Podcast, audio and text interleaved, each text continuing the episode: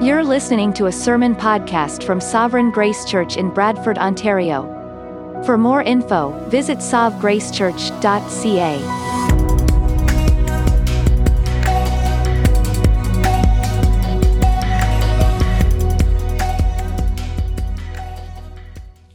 Well, I invite you to open your Bibles to Romans chapter 14. We are in between sermon series today. And uh, I figured we have not spent a Sunday focusing on a text that is specific to how we work through the difficulties and challenges of COVID 19 uh, for a while. We haven't done that since the first few months of the pandemic. And uh, I thought that uh, this would be a timely moment for us to learn additional lessons that the Lord would teach us through Scripture in how to navigate through the challenges of this pandemic.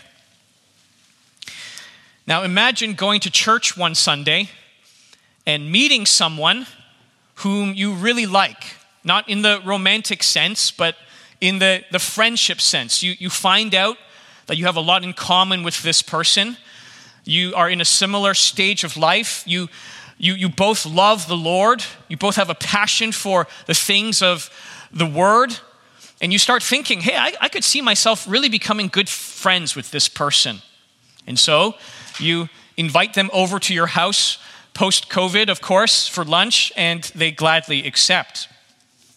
You ask the customary question of whether there are any dietary restrictions, and this friend simply and somewhat jokingly replies, Well, if the Bible says I can eat it, I can eat it.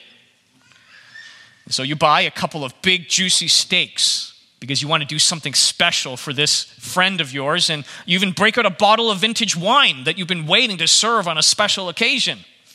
But when you serve the meal with eager anticipation for the response of your friend to this wonderful meal that you have produced, your friend says, Oh, sorry, I don't eat meat. Wait a second, you reply. I thought you said you'll eat anything if the Bible says you can eat it. And your friend says, Well, yeah, Bible says I can't eat meat. It also says I can't drink wine, so you better put that bottle of wine away as well.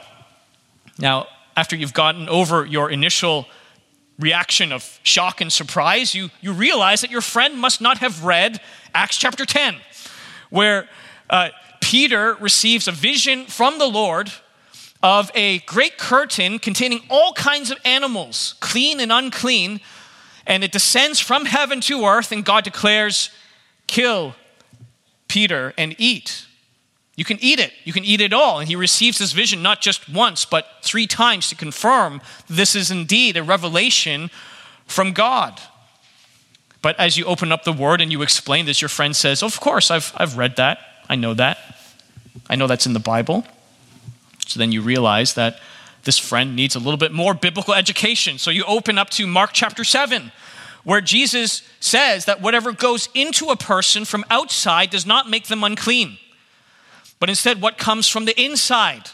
The, the, sinful thoughts and words and temptations and desires that come out of our hearts, those are the things that make us unclean. And you point to the very specific comment that the gospel writer Mark includes, where he says, And thus Jesus declared all foods clean. And your friend says, Yes, I know that as well. But I'm still convinced that the Bible tells me that eating meat is wrong. Drinking wine is wrong, and I want to glorify God and I want to honor the Lord Jesus Christ. If I want to do that, I have to be a vegetarian.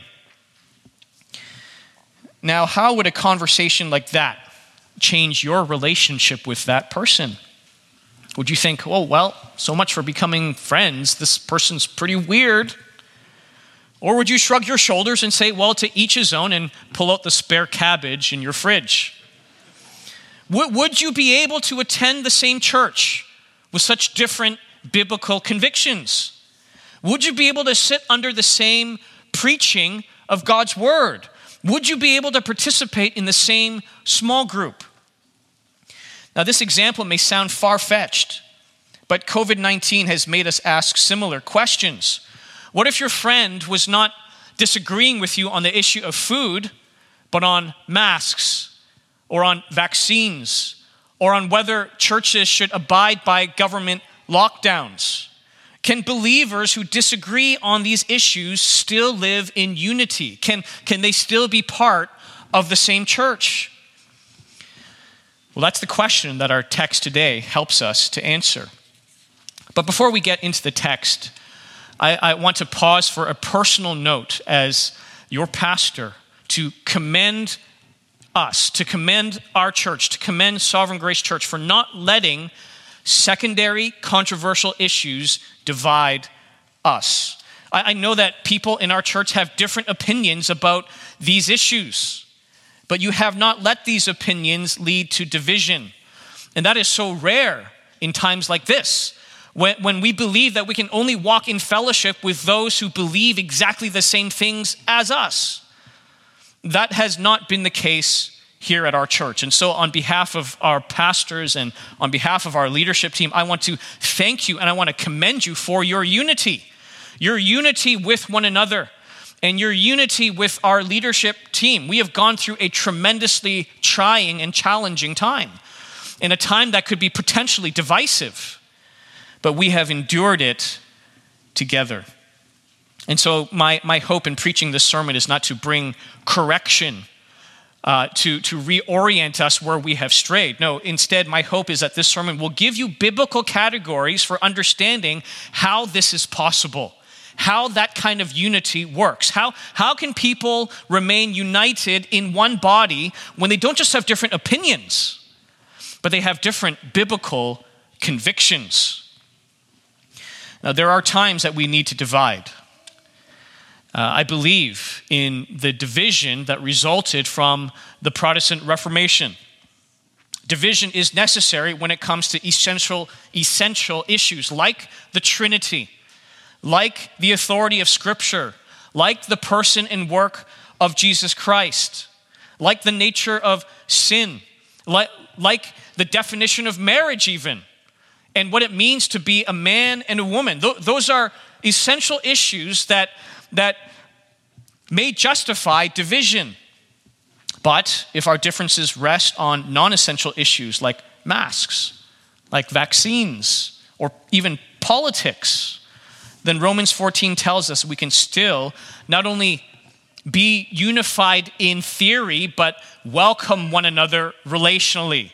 We can welcome one another. And that, that is the title of this sermon. It is welcoming those who disagree with us welcoming those who disagree with us. This chapter gives us three reasons why we should welcome brothers or sisters in Christ who have different biblical convictions. Now, because we're working through the entire text of this chapter in one sermon, we're not going to go through every single verse like we usually do, but instead we'll hit the highlights.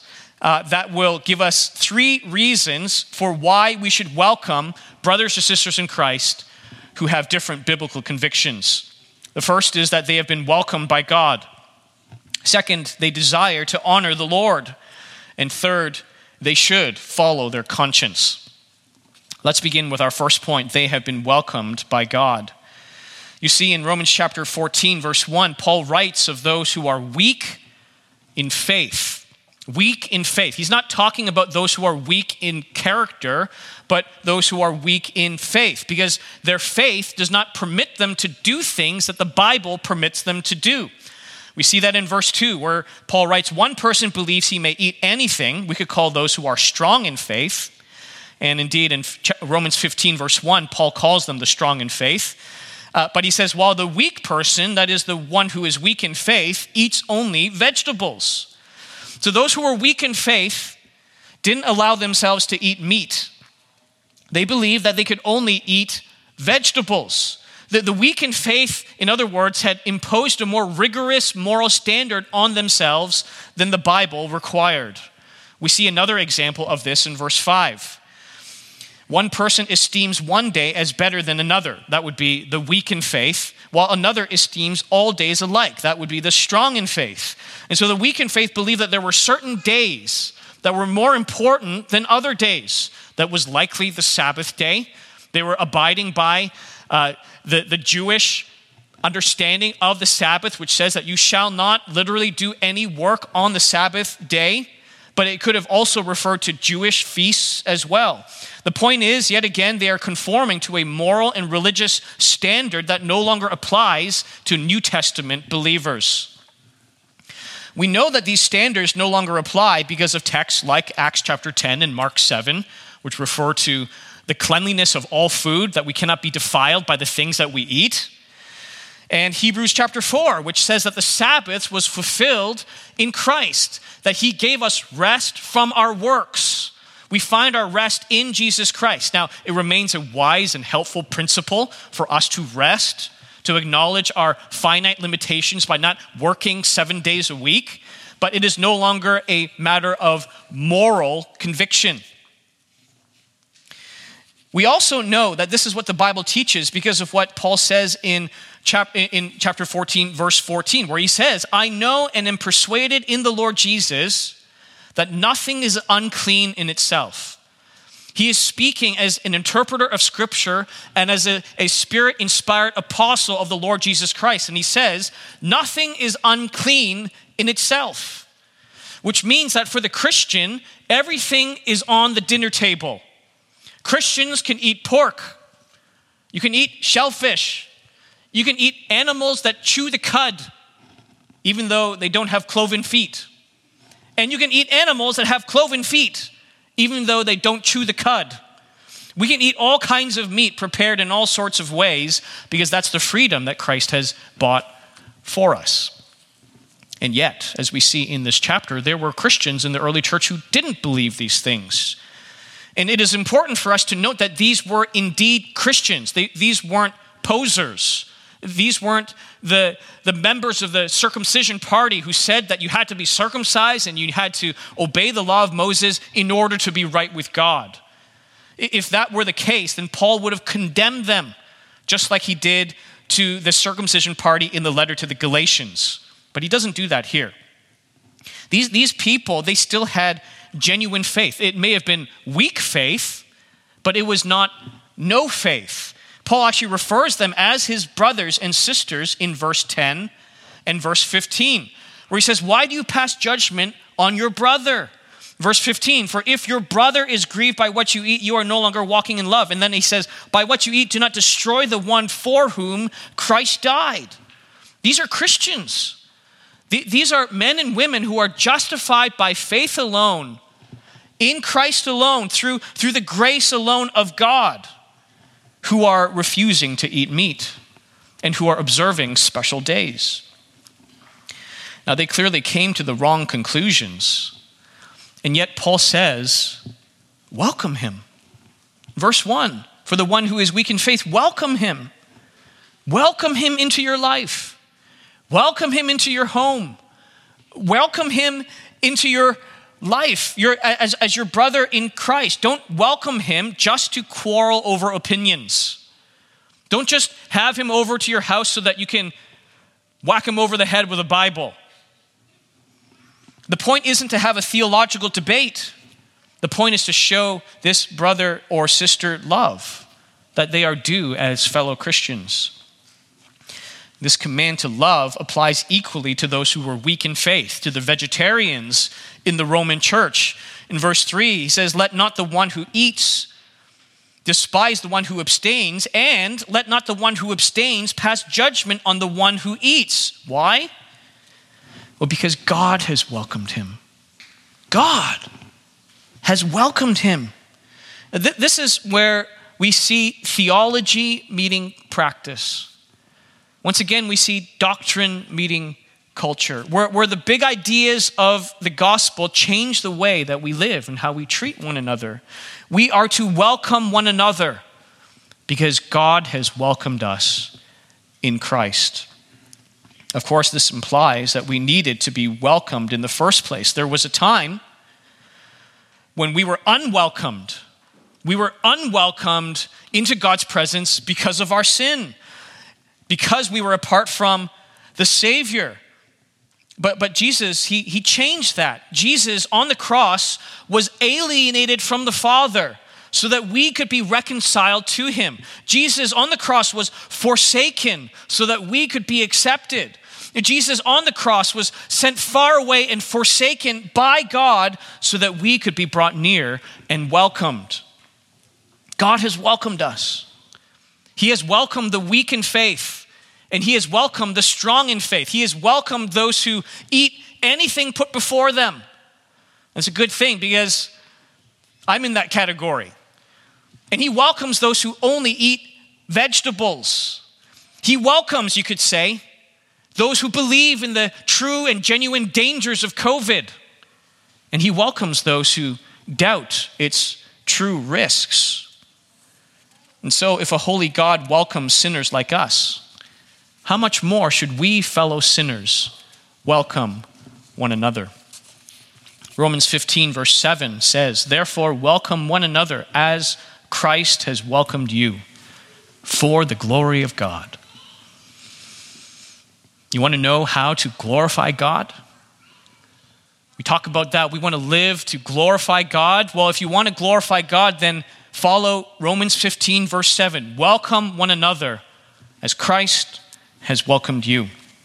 And that includes those who have different biblical convictions. Second, we, believe, we, we welcome believers who disagree with us because they desire to honor the Lord.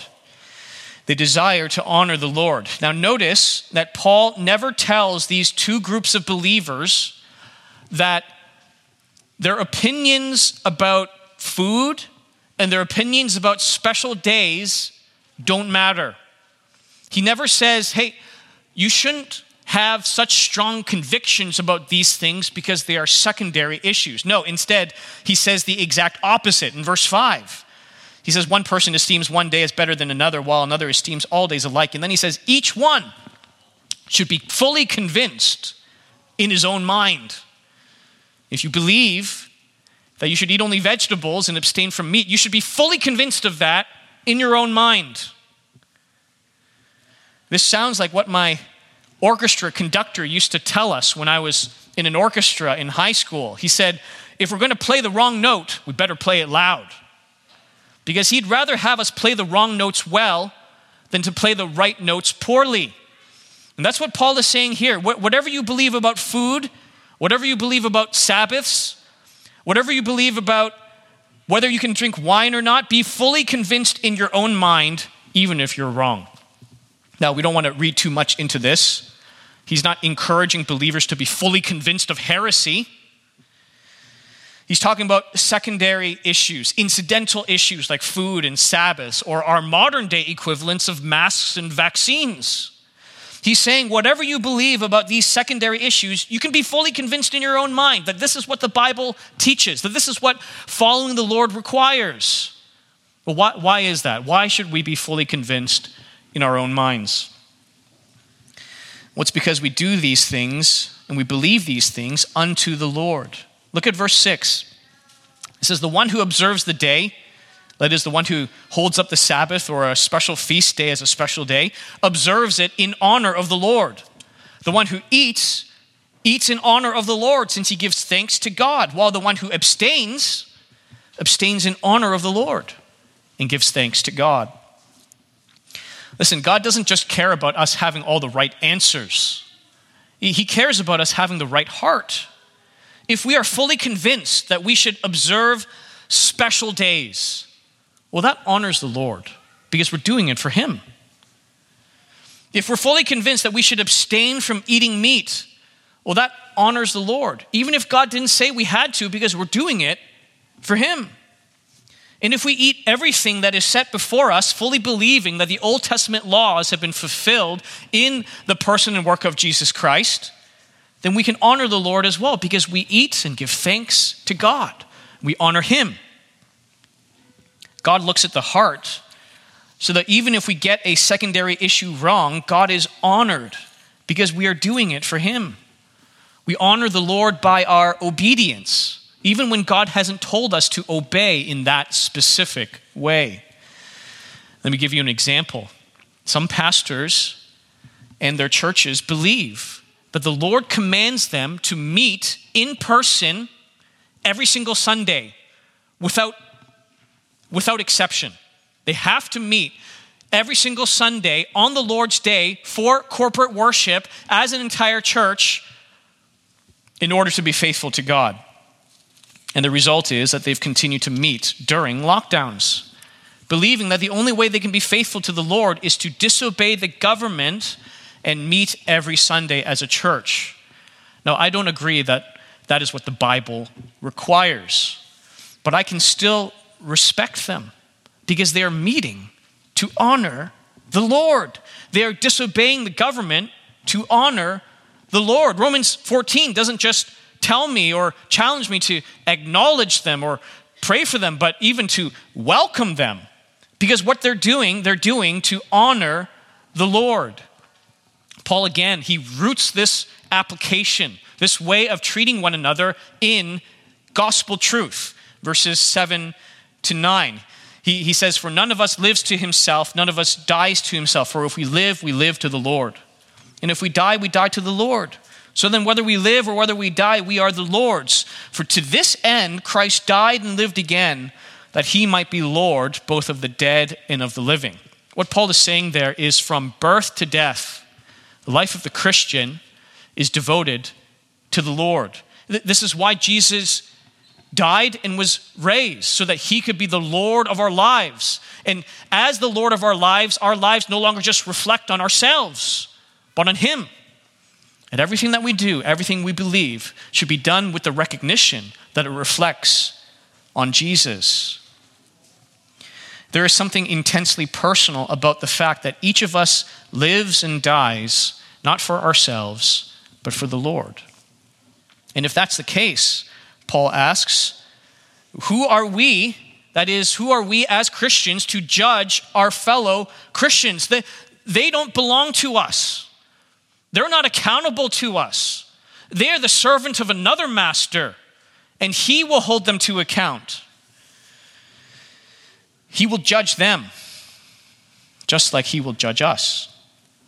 In his commentary on Romans, John Stott writes, We have no warrant to climb onto the bench place our fellow human beings in the dock and start pronouncing judgment and passing sentence because God alone is judge and we are not. Now, we need to preface that by recognizing that Scripture does also teach that it is the role of the church to judge sinful conduct. That's why church discipline exists. Paul says, Are, are, are we not to judge one another? Does not judgment belong in the household of God? We, we are to judge when it comes to sin, but when it comes to issues of conscience, which we are going to get at in our third point, we are not to judge one another. We are to welcome one another. We are not the judge. On the contrary, we are the judged. Verse 12 So then each of us will give an account of himself to God. If we're going to picture the courtroom of judgment, we're not to place that Christian in that other church in the dock, or that Christian sitting across the sanctuary in the dock, or that Christian living in our household in the dock, we are to place ourselves in the dock for God to judge us. We are to give an account for ourselves. Each of us will stand before God, our master, and when we do, God will not ask us whether we wore masks or got the vaccine or whether we had the right political opinions. He, he will ask us instead, whatever you did, did you do it for me? Did you do it to honor me? That should be our focus. Lastly, we welcome those who disagree with us because they should follow their conscience. Because they should follow their conscience. The conscience is one of the most important parts of the Christian life, and yet it doesn't receive nearly the amount of attention that it should. And that is because we, we don't like how the conscience makes us feel.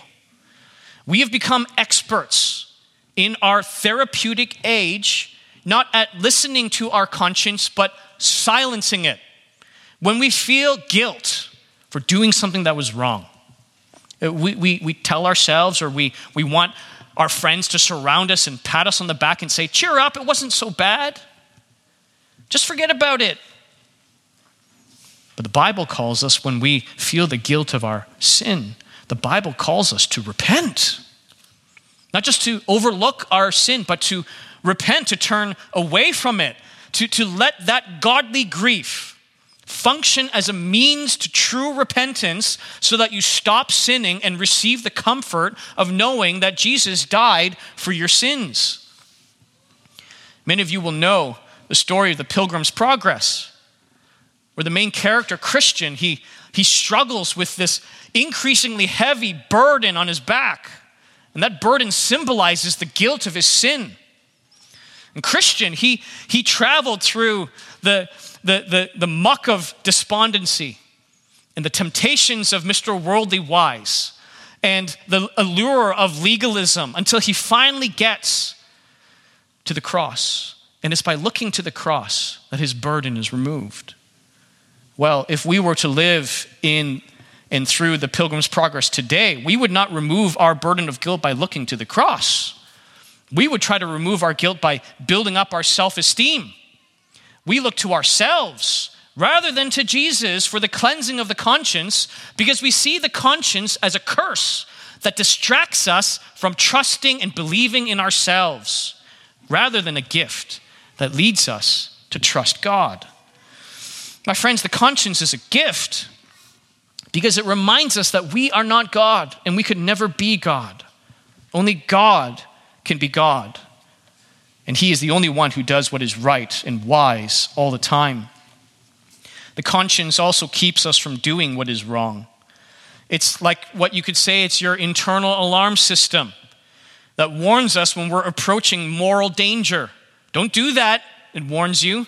It's, it's going to hurt you, it's going to hurt those you love around you, it is going to break fellowship with the God whom you love. Don't, don't do that. It warns us from doing what is wrong, and it rewards us when we do what is right. When you, when you shovel your neighbor's driveway, or, or you bring a meal to a new parent, and you feel the joy of doing that good work to bless another person, that is your conscience. That is your conscience affirming that what you did was good and right. Now, what does the conscience have to do with this topic of welcoming those who disagree with us? Well, it teaches us that we must learn to respect the fact that people must listen to their conscience. Listen, they must listen to their conscience even if their conscience isn't completely accurate. Okay? We, we, we have a conscience, yes, but it is often uncalibrated. It is not guided by the north star of God's word. It is, it is skewed somehow.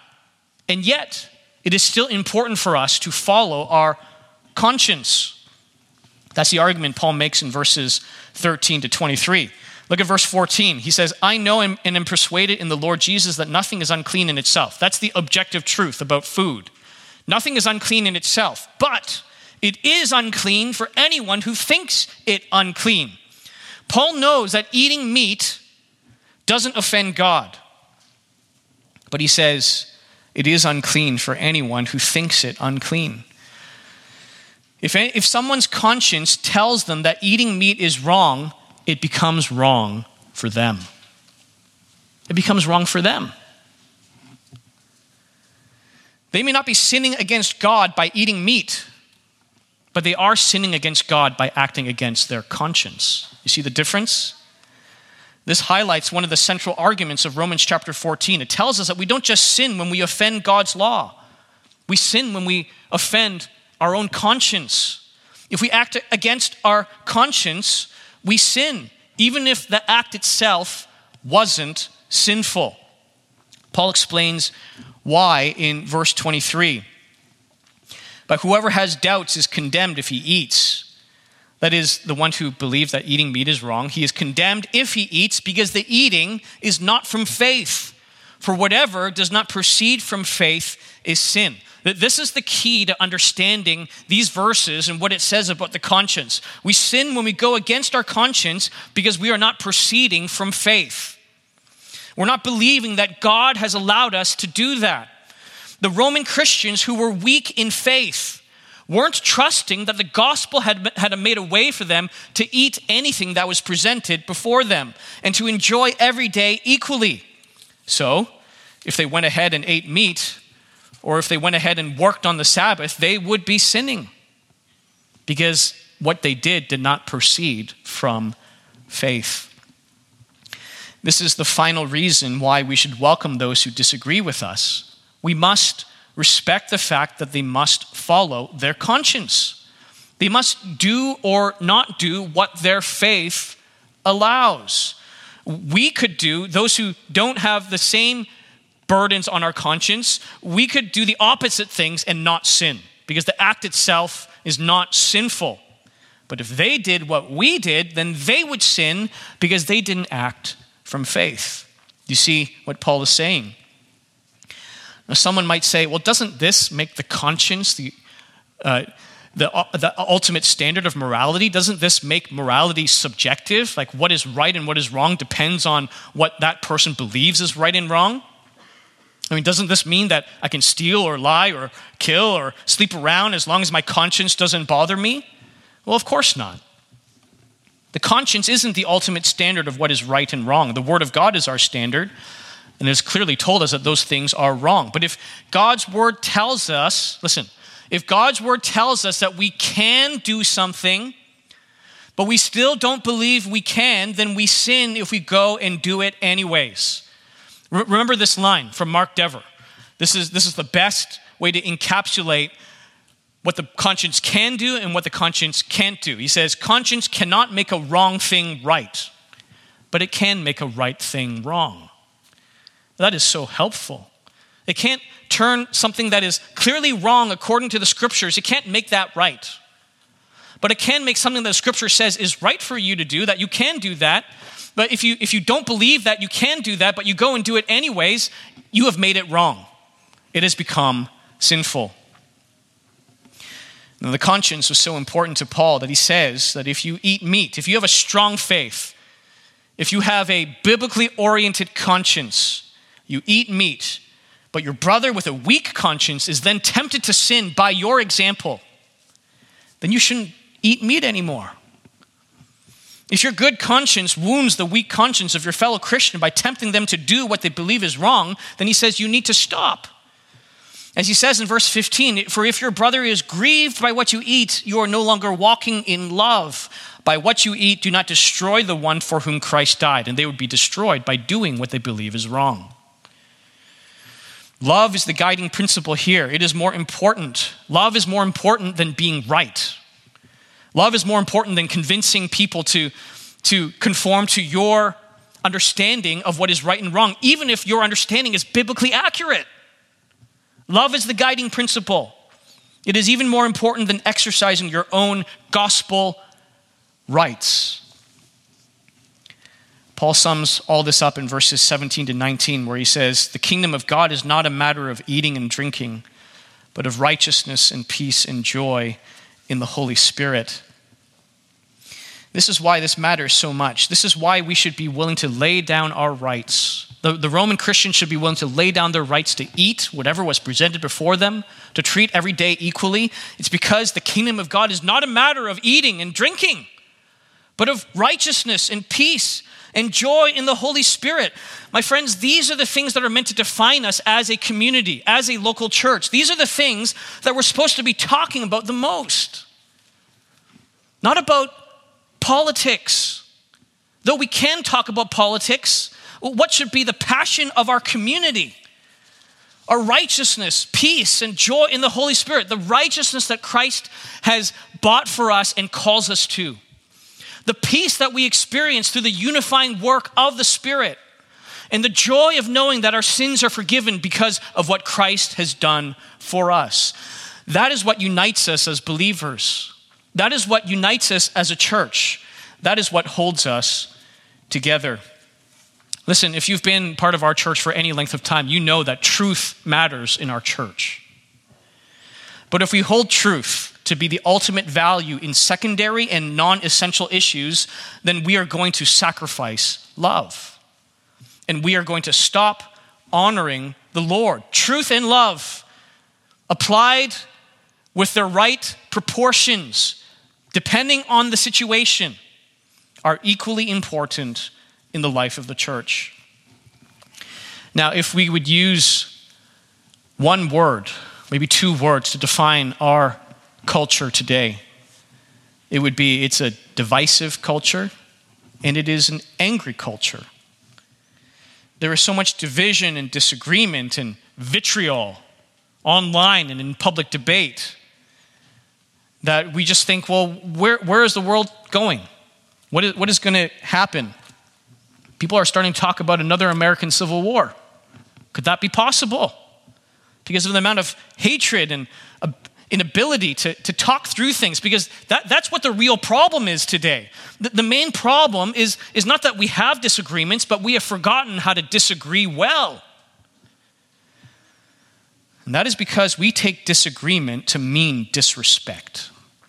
We take disagreement to mean disrespect. If you disagree with someone with their strongly held opinion, you're not just expressing a different perspective, you are insulting them. Uh, you are seen as attacking them. Well, Romans 14 shows us a better way. It shows us that unity does not have to mean uniformity. It shows us that diversity doesn't have to mean division.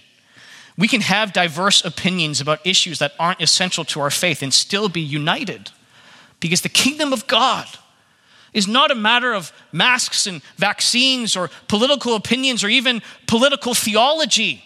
The kingdom of God is a matter of righteousness and peace and joy in the Holy Spirit. Those who disagree can be fully convinced in their own minds and still pursue peace. We don't like that because it seems mushy.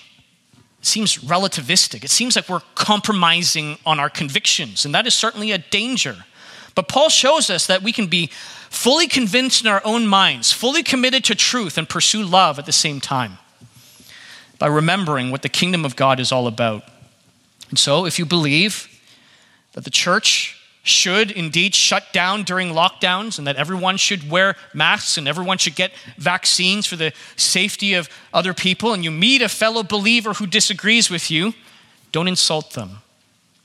Don't even lecture them. Instead, welcome them as Christ has welcomed them. Recognize that what they do, what they believe, they, they do and believe to honor the Lord. And recognize that, that it, is, it is good for them to follow their conscience. The same applies to those who are on the other side of the spectrum.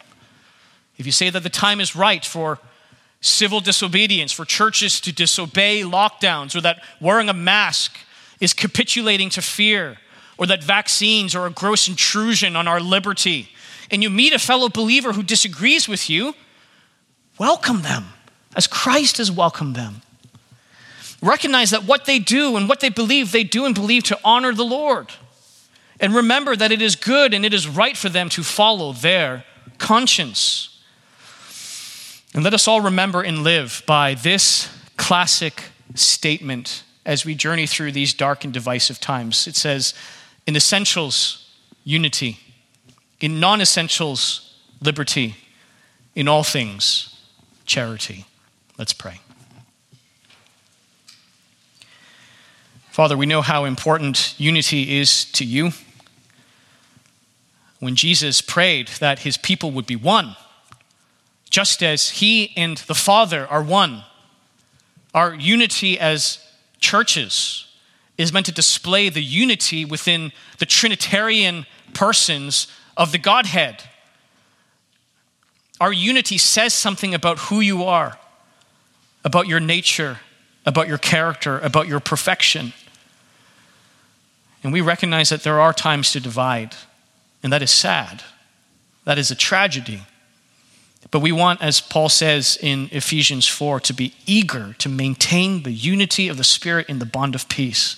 And so we pray, Father, for wisdom. We pray for charity to show to one another when we are tempted to divide over our disagreements. We pray that what would hold us together would not be eating and drinking, would not be masks and political opinions, but it would be righteousness, peace, and joy in the Holy Spirit. Help us, Father, to remember what makes us a church in the first place. Not politics, not culture, not language, the gospel and the gospel alone. We ask for this for our sake, for the sake of the churches around us, and for the sake of your glory. In Jesus' name, amen.